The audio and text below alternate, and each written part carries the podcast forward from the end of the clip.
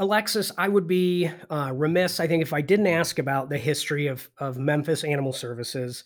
When I think of Memphis, I'm sure I'm not the only one. Unfortunately, my initial thought is not a great one. There's been, I don't know, I think you probably describe it as maybe a checkered past Obviously, things have changed a lot. So, give me the background and take me to where you are today. Yeah, um, I think checkered past is a nice way to put it. And I think Brittany and I can both speak to this because we both lived sort of on the outside of that for quite some time. And we were reviewers um, of the the horrible things that were happening. You know, I think that you can put a lot of uh, reason behind it.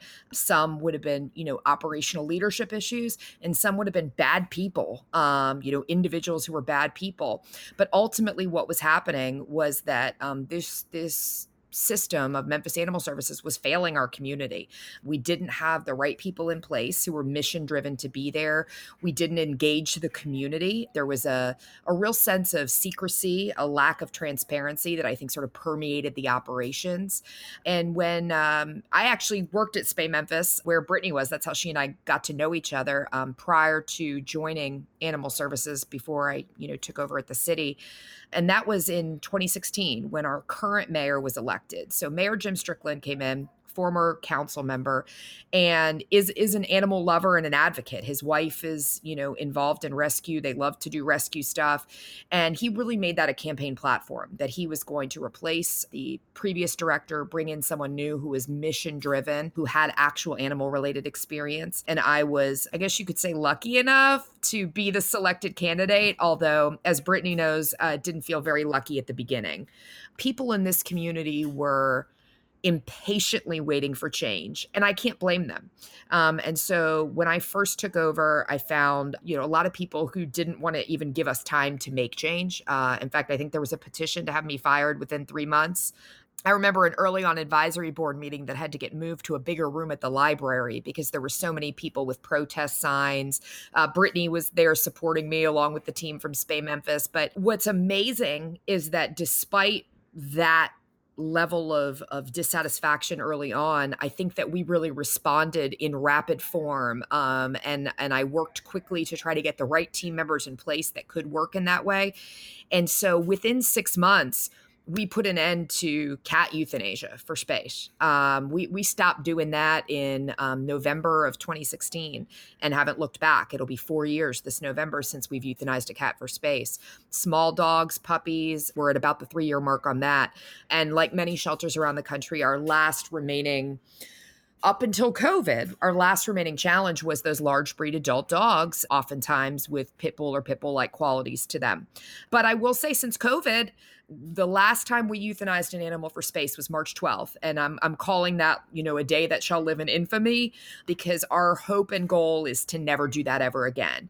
And ultimately, it is because we have focused so heavily on community engagement, partnerships with other shelters, and specifically partnerships with organizations like Spay Memphis that are really going to be the, the operational key to reducing what comes into our shelter long term the progress is incredible and i i just you know i don't know that people realize to speak to what you said about people hating you i think i've said this on the podcast before the job you have it's so difficult you're uh, one of a slew of badass women in this work who are in really difficult positions. I think of you, Brenda Barnette in LA, Rebecca Guinn in Atlanta, Risa in New York. We just had Susan Russell on the podcast. You know, she was the director in Chicago. Eh, these are in many ways highly political jobs, right? Internally and externally with the public. It's pressure. It's a job, uh, sort of like mine, you know, where someone's always pissed off at you. And I just think it takes a lot of guts to even be willing to do it. So I thank you for it. Well, thank you. And and and I think that the numbers and the data is something that, you know, we've been really happy and you know, Brittany and I talk about this all the time. We've been really happy that that's been where the nation has gone, you know, really under that leadership of organizations like Best Friends, you know, with that national life-saving dashboard that we're all putting our data into shelter animals count because what the data clearly shows is that Memphis is on the right trajectory. If you look at 2009, the save rate at our shelter was about 15%. fast forward 10 years and we're at nearly 90%. So the trajectory is evident, what we're doing is evident. And I think that the critical thing now is to figure out how we pivot right? Because if animals aren't dying in the shelter, that doesn't mean the problem's solved, right? That's like one piece of of the problem that I've had to focus a lot of energy on. But now the conversation is what are we doing with our officers in conjunction with Brittany's team at Spay Memphis, in conjunction with other shelters, in conjunction with rescue groups, in conjunction with resource providers, private vet clinics, but what are we doing to continue the work outside of the four walls of the shelter? And that's really the future that we're all trying to paint because that's where we're at. I mean, piling a bunch of animals in a shelter is not only not best practices anymore, but it's not even operationally feasible with COVID. You know, we've learned that really quickly. So it's looking to next steps and how community involvement can be the answer instead of let's round everything up and bring it on to the shelter because that just doesn't that that's not how it has to be and it's not working. All right, so I want to talk about spay and neuter and really, I mean, like what's the point? Why do we even do it? no, I'm just kidding, but the genesis of the episode I think was sort of like that where there there is a never-ending seems claim or belief, if you will, that spay and neuter is the only thing. I still see, and I hear it today. It's all over social media, and uh, this isn't just like armchair activists who really don't understand the work. There are people who do this who have said to me to my face that anything other than spay and neuter is a waste of money. And of course, that's not true but it's also untrue to believe it has no impact. So, Brittany, tell me about your work with Spay Memphis. And I can only imagine that you feel like you've played a role in the success of Memphis. Um, yeah, I absolutely think so. I like to think that um, our whole Spay Memphis team had at least some part of lowering the numbers at MAS for sure. Since you know 2015, 2016, we have just continuously done more and more surgeries every year think we started at around 4,500. So, um, you know, we've definitely increased that a lot. Um, last month, um, July, we just did 889 surgeries, which is just insane. We have always been trying to increase, and I think we definitely see those numbers going down at the shelter. I think a lot of it is too that not only are we doing more numbers, it's more people want to spay and neuter their pets. More people understand why they should spay and neuter their pets. Um, that's education from us. That's education from um, Memphis Animal Services. That's education from rescue groups. Um, so I think everybody plays that part in teaching the community why spay neuter is important, and we're here to provide that service at an affordable cost, and it helps a lot. Uh, talk about living in a bubble of like what we do and privilege. When you said education, you know, my first thought is like, who doesn't know about spay and neuter? Bob Barker's been talking about this for decades you know but of course it is it still is something that millions of people across the country need to be educated on. What I try to explain when people get frustrated, you know, sometimes people will come into the shelter and they'll want to reclaim their animals um, and buy like a fertile permit without getting them fixed. And what I try to remind people is that, you know, we have to remember that at some point in our lives we learned everything we know, right? Like some some point somebody taught you maybe how to ride a bike or that you should wear a seatbelt in a car or that you should look both ways before you cross the street. At some point in my life, someone taught me that you should spay and neuter your pets, right? Just like at some point in my life, someone taught me don't buy dogs from breeders, rescue dogs. Th- these are lessons that I learned whether through shows I was watching, people I was around, my parents, you know, all of these sources. Well, if we're talking about people in in minority populations, lower income populations that maybe their parents never learned that lesson. Those aren't those aren't people they're exposed to on social media. They're not shows they're watching. So there's there's an information gap that I think we have a huge responsibility to fill.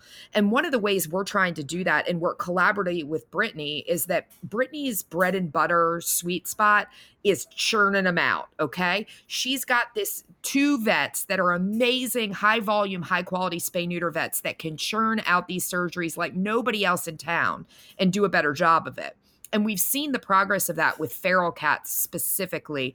Spay Memphis has long been the spot where you bring a, a cat in a trap.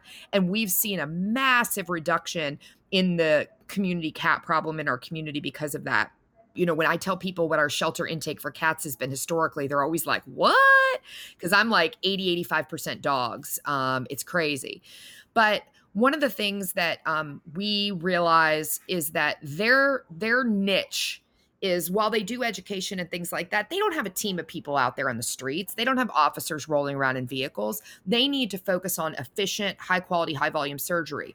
We need to be their marketing team we need to be their advertisers and we need to bring them that business and we need to bring them the business they're not already getting. So some of what brittany and i have talked about and we're actually we have a planning call next week about is how can we take the people that we're meeting on neglect calls right? So we go out maybe a dog it's healthy it's loved but you know it's not fixed. Um, maybe they need a help improving their dog house. Well how can we be a holistic provider of services and say, let's get you a better doghouse, let's get you the vaccines, and let's pay for you to get your pet fixed at Spay Memphis, where you're going to have this high quality experience.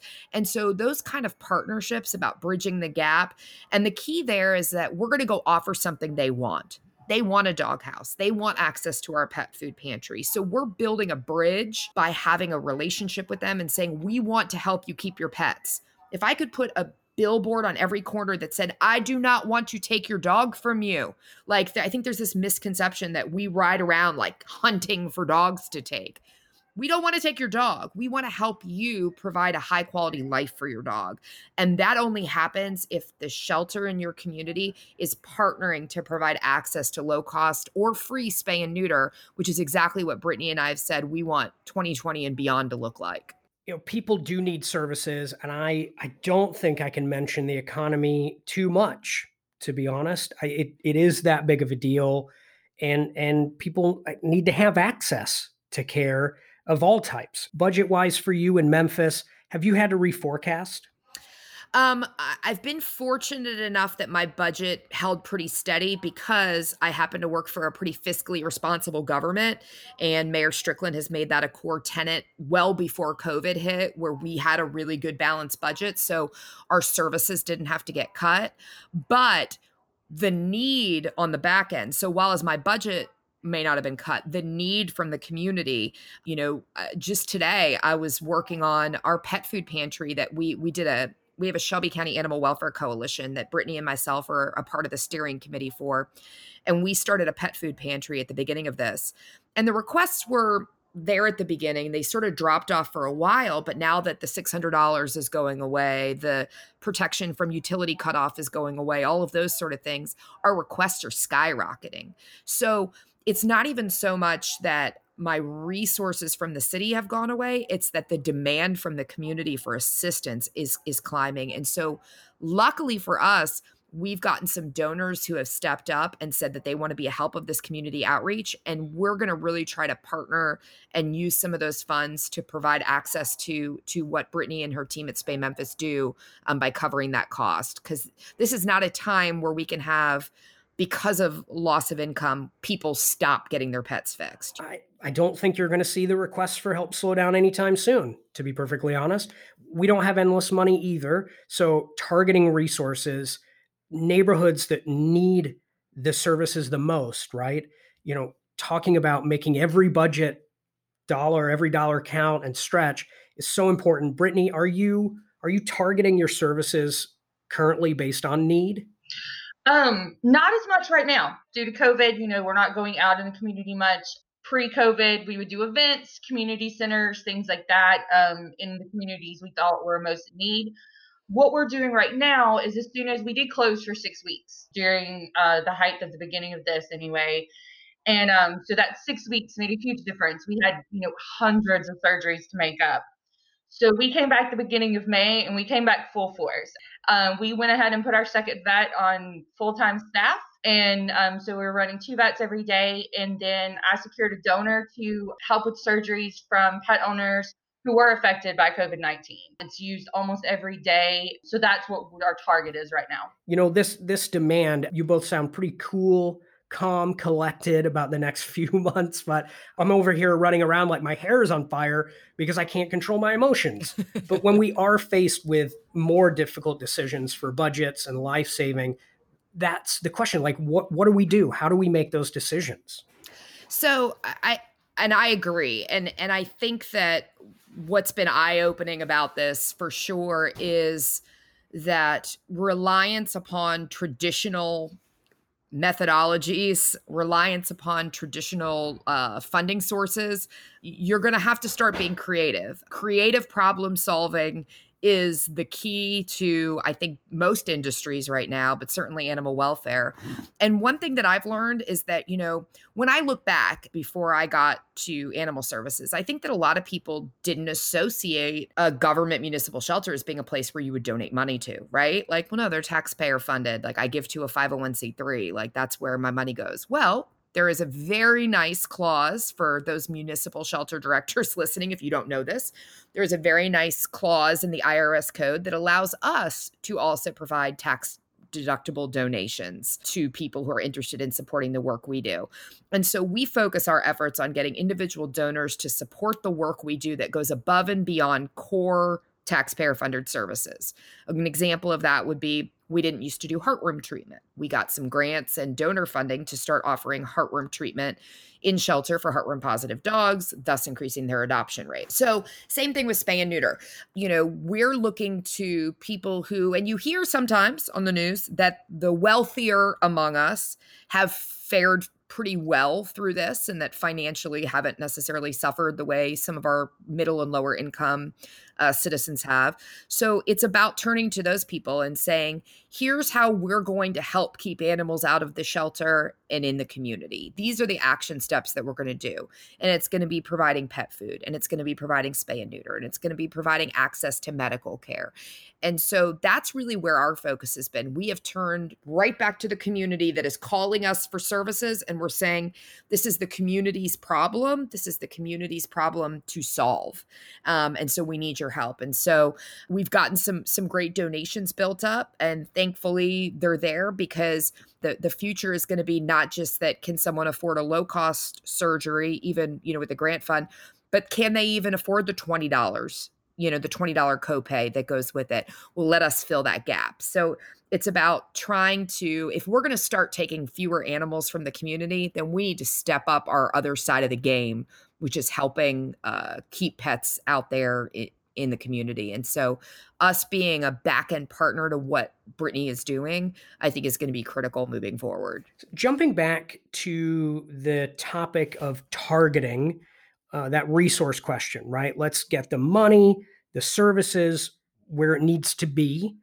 And then, you know, to do that, we create the relationships in the community so we can address, you know, problems before they become a bigger problem. Yeah. How do you approach this? You know, one of the the biggest keys that we've found in terms of getting buy-in uh, you know when you talk about like getting these people who who you need to get in the door to spay memphis has been asking the question what do you need so like what you just talked about like what what what are these people what what motivates them right because we have this issue all the time at the shelter um, I, I can tell somebody all day long till i'm blue in the face that well there's too many pets and it'll result in shelter euthanasia eh, if if if that's not something that's of importance to them, they just want their dog back with his testicles, then that's that's not a pressing issue. So then you try to go to the conversation about, you know, all the things that we all talk about about behavior and cancer and, you know, all the other reasons to do it. But none of that has been as successful as looking at a person more holistically and saying, I want spay neuter to be one of the complement of services that I provide to you. I want you to see the MAS truck driving down the street and not be worried, but be grateful and look at that as, oh, here comes the resource team. And so when we look at like, you know, people who are potentially losing their jobs or losing their income or things like that, we've gotten great feedback from people for the pet food pantry or whatever we do saying thank you so much and so it's starting to turn this tide where we're becoming an ally and a resource instead of the the big bad animal control and so I think the best thing that we have started focusing on, and we actually started working on this before COVID, Brittany, right? Is we're going to start doing, and this is just, I think, an idea that anybody could consider. We're going to start doing one Monday a month that is ours it's our MAS Mondays, and we're going to pay for the whole day. and we're going to start booking appointments for large breed adult dogs only and we are going to get those appointments we're going to book those people based on calls we go on out in the community so I think that when you talk about like increasing buy-in for spay and neuter, there's the low-hanging fruit that are going to call and make an appointment with Brittany, and there's some of that higher hanging fruit that is going to have to probably come as a referral to us from us. And uh, you want to not go to court, you want to not get a ticket, like you know, we'll do it for free. Let let's help you out with it. So I would just say that you know, as people are dealing with the economy, look at what somebody needs more than just what you want you want spay and neuter because it's good for your shelter. You want spay and neuter because you love animals and you don't want them to be euthanized. What does that pet owner want? And if you can provide them what they want, then maybe you can have a better luck of getting what you want too, which is getting the pet fixed. Uh, clearly, I did very good research for this episode. Uh, you just mentioned a ticket. Alexis, do you have a mandatory spay neuter ordinance? We do. All right, let's get into yeah. it. All right, no, I'm just kidding. But it's not at all where I thought we'd go today. But let's do it. I don't think you're going to find mandatory spay neuter on the list of programs, policies, ordinances that will help you get your community to no kill. Um, in fact, quite the opposite. It is seen, I think, rightfully so, as counterproductive, punitive uh, you know, you're punishing the people who really just needed access to surgery, right? Those are the people who are going to end up with their pets taken away. And then we're adding reclaim fees and you know, it just it's not something I say has a lot of support. I hate this word, but progressive animal welfare community. And to be honest, I think it, you know, may even be rooted in uh, a lot of judgments about who should own pets and, and all of that stuff. But all that aside, it did sound like, you know, for you, in Memphis there that you do find it helpful? I think in the hands of people using it effectively, it can be. And, you know, the person that I'll sort of um, call upon in the world who I think explains it really well is Ed Jamison at Dallas Animal Services. So they have one that they actually put into effect more recently than Memphis has. Memphis has had it since 2012. And so you can buy your way out of it. You can buy a fertile permit for $200 if you don't want to get your pet fixed. It is a secondary offense. So think of it like a seatbelt. You know, you can't get pulled over for not wearing a seatbelt. So we can't issue a spay neuter violation unless there's another violation present, i.e., running at large or not wearing tags, things like that. But where we find it helpful is as a last resort, not a first go to step. And by that, I mean when we go out to a house and the pets aren't fixed, we're not giving people a ticket right then. That's that's not like where we start. It starts with a conversation. It starts with offering of resources. It starts with referrals to Spay Memphis. It it's a conversation and trying to get them in compliance. And then certainly what we just talked about with the MAS, you know, day at Spay Memphis, we're hoping that that will help too. Well, hey, we can do it for free for you. The spay neuter thing really sort of lives in the at the later stages of that when there's just a real resistance. And I'll tell you, we don't we don't like go sit in court just on spay neuter cases. Like that's not what we're doing. Like we're in court dealing with overall cruelty or neglect cases and one of the charges amongst many would be the spay neuter violation. But it it does it it helps us from a shelter reclaim perspective. It helps us um it helps us just put a little teeth behind it for the highest hanging fruit is is a way I look at it. But no, if you try to make mandatory spay neuter your only tool, it, it's pointless. I don't think that that is your tool at all. Um, we use it as a last resort, but we try to everything else first. Now, I'm so glad we're talking about this because controversy amazing for increasing the number of listeners to the podcast. So super glad this one popped up. Uh, no, but the episode, you know, was born out of the spay neuter is the only way mentality question. And those laws can really be, I think, a, a talking point, a sticking point. I don't know what the right term is for a group of people who believe that. It's like it ends up obfuscating the discussion about other programs we know save lives because it's like enforce or nothing else will work. Like that's the call from from advocates for that and if you're not enforcing, then you're failing. And then, you know, ah, I'm just it's one of these where I'm like fumbling miserably, and I just get I'm going to end it with like, do you know what I'm saying? Um, but you do. No, I do. The people who believe that spay and neuter is everything are very likely the ones who spent a lot of time and effort getting that ordinance passed, and it takes focus away from what should be talked about and supported. Yeah.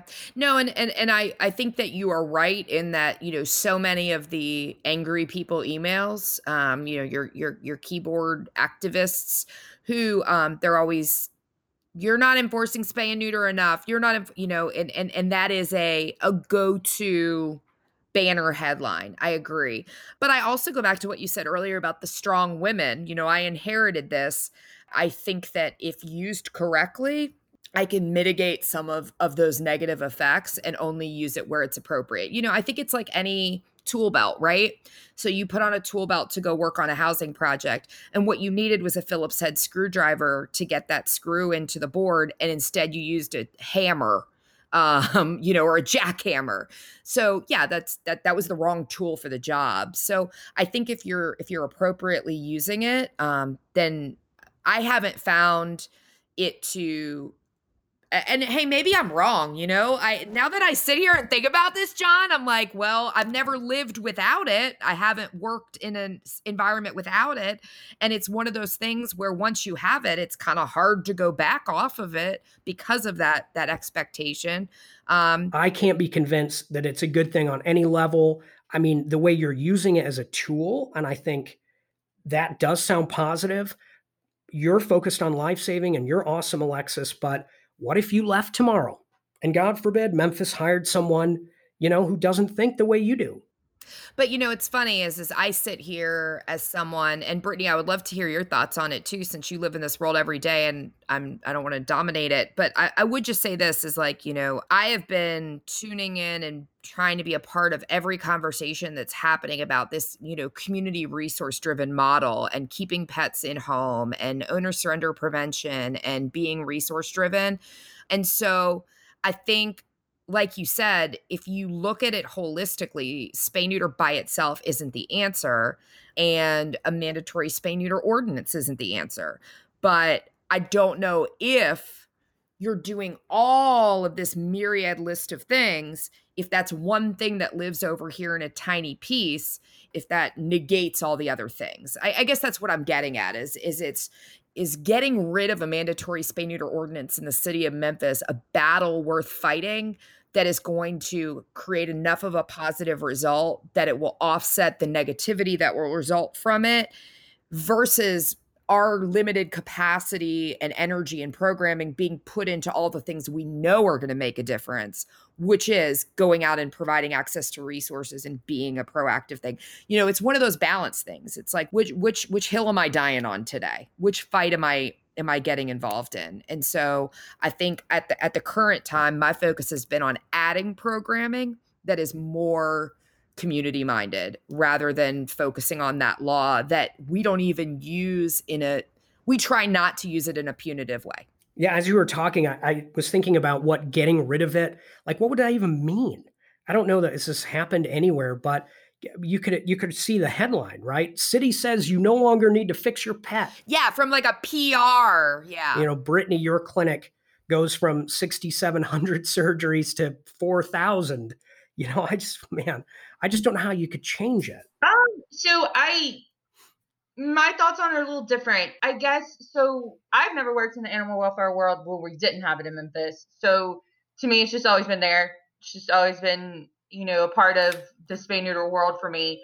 We don't really use it as a tool to convince people to get their pets fixed until it's a last resort. You know, you have that person who's constantly having backyard puppies and giving them away and they just don't see any reason to do it and you know it doesn't matter that you know all the reasons we've listed on why spay neuter is good why it's important why it helps the shelter why it helps the community you throw out that hey you know what there's actually an ordinance saying that you have to sometimes they're like oh well, okay, how much does it cost? Cool. So that is a tool we use there, but it's not something I think that a lot of people even know about. And maybe Alexis, I'm wrong. In the animal welfare world in Memphis, they all know about it. And they're all really, you know, advocating for it. But just your average person on the street, I could probably go outside my house and ask every neighbor I have, and not a single one of them would know it existed. It's not like it's advertised around here that often. So I, I don't know if Alexis, you have a different thought about that. So I think it's it's not exactly the same as when you think of communities going out and you know like MAS isn't going out and looking for dog testicles everywhere. Um, it just happens to be, um, I think you explained it well, like a, another tool in our toolbox that's just there to help. So for this episode, I had this dumb way that I was trying to like frame it up and and again, very oversimplified. But if I had a million dollars and I said, I'm going to save lives in my community, you know, again, knowing that every community is different and data should be driving the decisions, but just generally, like how much of that million dollars in this budget would I put to spay and neuter? And keeping in mind like the economy, but how would we chop that million bucks up? You know, uh, I, I certainly don't have the magic answer, but one thing that has kind of helped me to sort of think through that same scenario is if space isn't an issue, your ability to take more time to make that decision increases vastly, right? So if now all of a sudden I don't have a bunch of animals crammed in the shelter and I know I've got trucks full coming in after this. In that world, my decision time was I don't have time to, to, to figure something else out. I got to have that kennel empty and clean for the next batch of animals that are coming in. I don't have this time. I don't have time to talk to somebody about spay and neuter. I don't have time to figure all this out. Time, time, time. Now, where capacity is lower and it has to be lower because we have fewer people in the building for social distancing and all of that. We can take a little more time for that dog with the behavior issue or this dog with a medical issue. And we can spend more time reaching out to people. And we can also spend more time helping keep the animal safe at its home until the point in time when we can achieve spay and neuter either you know through owner cooperation through financial ability through capacity at spay memphis. But we're buying ourselves time. We're buying ourselves the luxury of time to be able to get to spay neuter. And i use one of our um, local outreach groups um, they're called All Fours Rescue, and they they work here in the Memphis community, and they go into our low income neighborhoods and they try to provide resources for outdoor dogs, dog houses, things like that.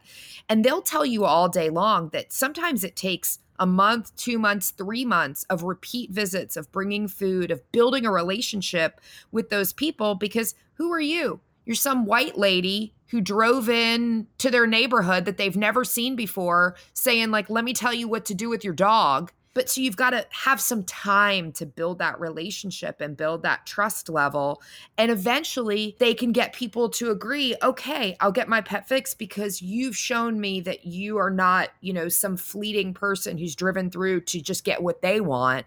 You're here to help me. And so I think the best thing that we can do is spend our money on things that buy us time. Give us time to get to the solution because it's that if it's the dog that's dying now, we probably do need to prioritize that over spay neuter, but we need to prioritize that by spending money on what would have kept that dog in its home in the first place. Truly, who knows what lies ahead, right? We've got COVID, the economy, and you know maybe other things we're going to have to deal with but what do all of these things end up doing to intake? Um, you know how effectively are we able to leverage existing resources other nonprofits other animal welfare organizations? Um, but yeah i mean what will intake in memphis look like? What's been good is because you know NACA and some other national groups put into place some some great recommendations you know right when this started. March 13th friday the 13th i remember that came out um, where they recommended everybody go to this emergency intake only mode. Well guess what that caused? Yes it probably inconvenienced some people but you know what it did is it started shifting the burden of this great responsibility more equally throughout the community. And i can see even within my officer pool it's changed their jobs and they've had to accept that the answer isn't go see stray dog, pick up stray dog, put dog on truck, drive dog to shelter. Like that's not it anymore. And we've let them know your job's changing. You know, now it is go see stray dog. Where does stray dog live? Let's talk to neighbors. Let's find where where stray dog is. Let's talk to the neighbor who found the dog. Can you keep the dog and help look for an owner? You know can we pro- we'll provide you food. We'll do shots. What do you need? Like we do found fosters all the time. So if we can keep this sort of mindset going, I think what we're going to find is that shelter intake goes down and we can start being more out there, being the street team for Brittany. And I can start getting more animals to go to Brittany that need to be there by being the advocate for that and providing financial support. And then maybe I can get to a point where my clinic in house at the shelter has spare capacity and we can start doing some of that too which we haven't been able to do because we've been so overburdened with being beyond capacity to care with a full shelter so i think that the hope with all of this is that maybe we can find a way to better spend our taxpayer dollars better use our resources to make more of an impact so that john your $1 million that you have to donate we're going to spend it better for you. Uh, your money is going to go farther because we're not doing the same old broken thing that didn't work over and over before. Did we miss anything? Do you want to hit anything else before we call it good? Um, the only thing that I would say that I think, you know, for people listening in their communities that feel like, you know, maybe they don't they, they feel kind of on an island. Um, one of the best things that we've done is we formed a coalition last year and we used a lot of the Best Friends guidance documents. Anybody who wants to look at that, you go to the Best Friends website and there's a whole toolkit about starting a coalition and you can model yourself after like NKLA or Nashville has a coalition. So we formed that and I'll tell you, when the pandemic started, that coalition relationship really became critical for all of us because we were checking in with each other every day. Who's got what in terms of PPE? Who's doing this? Are you closing your doors? Are you doing surgeries? What are you doing? And what's formed out of that are really, I think, relationships that are going to benefit the community as a whole. City of Memphis and Shelby County, which is what we're in, is better if Brittany and I talk all the time. It's better if I talk to the Humane Society. It's better if all the shelters talk to each other.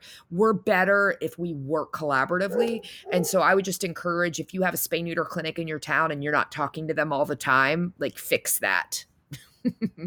and and vice versa, right, Brittany? Like you need to know what the shelter's doing. Yeah, you want to have a good relationship and not only that, and all of us working together is the only way we're going to solve the problem. Spay neuter is part of the answer. I think the real the real answer to the problem is collaboration with all the animal organizations.